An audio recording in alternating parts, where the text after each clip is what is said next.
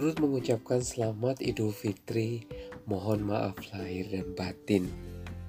Bulan puasa baru saja berakhir dan ada momen-momen spesial tentunya.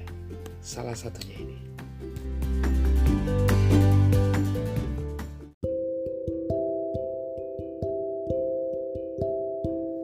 Ada momen spesial yang saya rasakan waktu kecil bersama-sama dengan tetangga di bulan puasa. Dan saya sendiri tidak menjalankan ibadah puasa, namun saya merasakan kebersamaan mereka dalam menjalankan ibadah puasa, suasana selama di bulan puasa dan yang ingin saya ceritakan di sini. Jadi saya kecil setiap uh, sebelum maghrib saya sudah siap menunggu tanda berbuka puasa. Nggak berpuasa tetapi menunggu tanda berbuka puasa. Saya waktu kecil.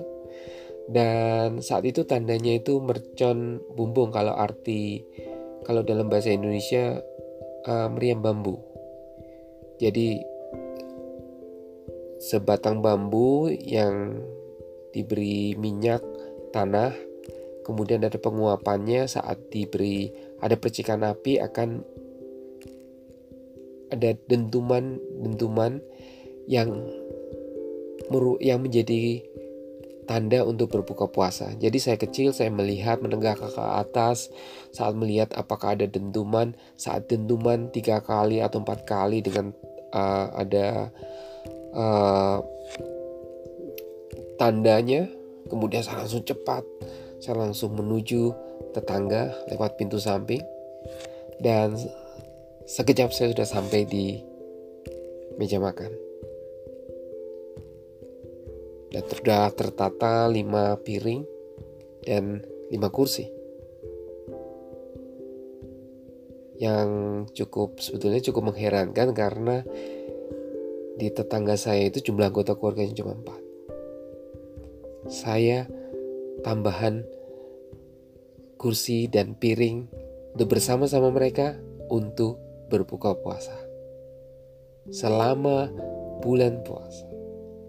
Dan ini menjadi pengalaman yang mengesankan bagi saya. Saya bisa mengerti, saya bisa merasakan kebersamaan mereka, kebahagiaan mereka saat berbuka, saat menjalankan ibadah puasa. Ada selain itu akan menumbuhkan toleransi karena kita saling mengerti, saling saling terbuka. Dan ini menjadi model bagi saya dan juga bagi kita semua tentunya. Kita hidup di negara dengan keragaman, ada persatuan, kesatuan yang dibungkus oleh kebinekaan sehingga ini menjadi model yang sangat bagus untuk kita bersama-sama merawat negara kesatuan Republik Indonesia. Ini kisah saya.